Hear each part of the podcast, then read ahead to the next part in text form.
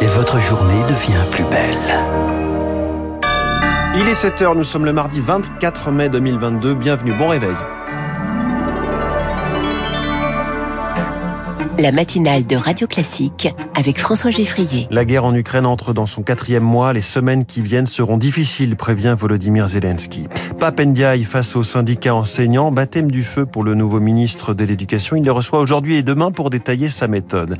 Et puis si la pilule contraceptive devenait l'apanage des hommes, la recherche avance, les mentalités aussi. On fait le point dans ce journal. À 7h10, le sérieux budgétaire, on le remet à plus tard dans toute l'Europe. Faut-il vraiment s'en réjouir?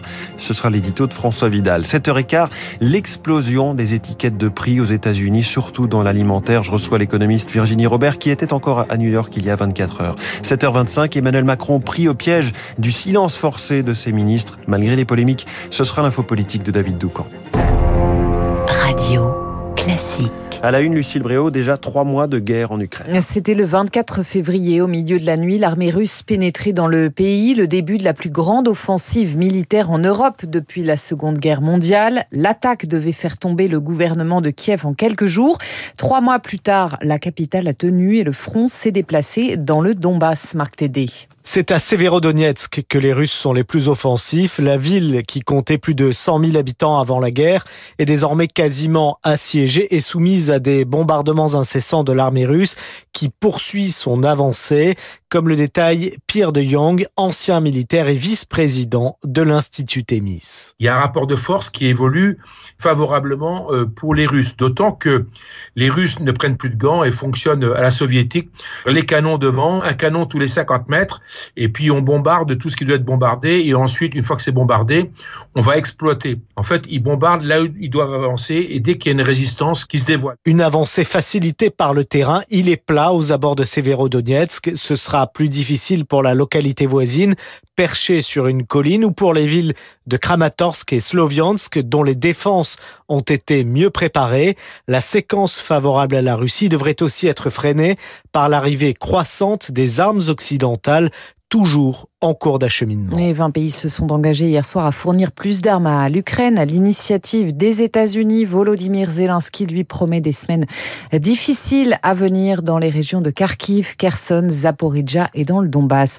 En bref, Pékin espère que la visite de la haut-commissaire aux droits de l'homme en Chine clarifiera la désinformation. Michel Bachelet est attendu aujourd'hui dans le Xinjiang où Pékin est accusé de réprimer la minorité musulmane ouïghour. Le baptême du feu pour Papendiaï. Le nouveau ministre de l'Éducation reçoit les syndicats pendant deux jours. Passé l'effet de surprise de sa nomination, il va devoir détailler sa méthode, Victoire Fort. Que diable allait-il faire dans cette galère? C'est un cadeau empoisonné, souffle un syndicat. Quand il faudra négocier à Bercy, quel sera son poids politique et ses relais? s'interroge un autre. L'organigramme s'est déjà étoffé. Jean-Marc Huard, recteur d'académie, profil moulé par le ministère de l'Éducation nationale, et le nouveau directeur de cabinet de Papendiaï.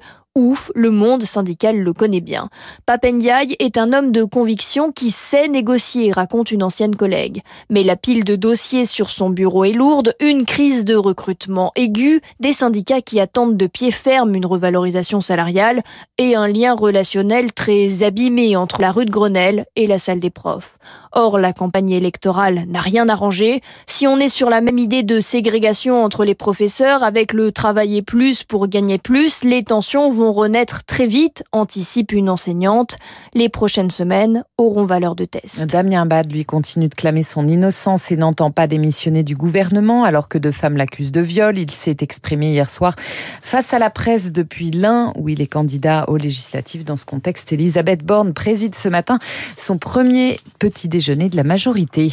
Le PDG d'Assure 2000, Jacques Boutier, incarcéré pour viol sur mineur et traite d'être humain. Il est accusé par une jeune femme de 22 ans de l'avoir gardée captive dans un appartement pendant cinq ans. Elle ne serait pas la seule. L'enquête a été confiée à la brigade des mineurs. Vacciner des cas contacts contre un virus comme un air de déjà vu, les États-Unis se préparent à inoculer les personnes proches de patients atteints de variole du singe. Deux vaccins efficaces existent. Trois cas sont confirmés à ce jour chez nous en France. La recherche sur la contraception masculine progresse. Elle est lente, mais elle avance. L'Académie de médecine a présenté hier plusieurs pistes lors d'un congrès dédié. Un à appliquer chaque jour sur l'épaule, par exemple, pour bloquer la formation de spermatozoïdes et des pilules, Rémi Pfister. Aujourd'hui, il n'y a toujours pas de pilule contraceptive hormonale pour les hommes. Elle a été abandonnée. Les seuls moyens de contraception qui existent sont soit le préservatif, soit des dispositifs qui maintiennent les testicules au-delà de 34 degrés. Objectif ralentir la production de spermatozoïdes, explique le professeur Michael Grimberg, spécialiste de la fertilité. Des slips un peu chauffants. Alors ça marche pas très très bien. Il y a des espèces d'anneaux maintenant pour essayer de faire remonter un peu les testicules et ainsi d'empêcher la production de spermatozoïdes. Mais pour le moment, on a du mal à, les commercialiser parce que les hommes sont pas très réceptifs à ça. Pour Michael Grimberg, la recherche médicamenteuse la plus aboutie et surtout non hormonale, c'est une pilule qui bloque momentanément la production d'acide rétinoïque, une protéine importante pour la production de sperme. Cette molécule, elle est importante dans la maturation des cellules. Et en fait, ce que se sont dit les chercheurs, c'est OK, nous ce qu'il nous faudrait, c'est effectivement avoir cet effet-là, mais strictement au niveau du testicule, et ainsi d'empêcher de casser la production de spermatozoïdes. Les chercheurs américains affirment que ce médicament est efficace à 99% sur des souris de laboratoire et surtout, il n'est pas définitif.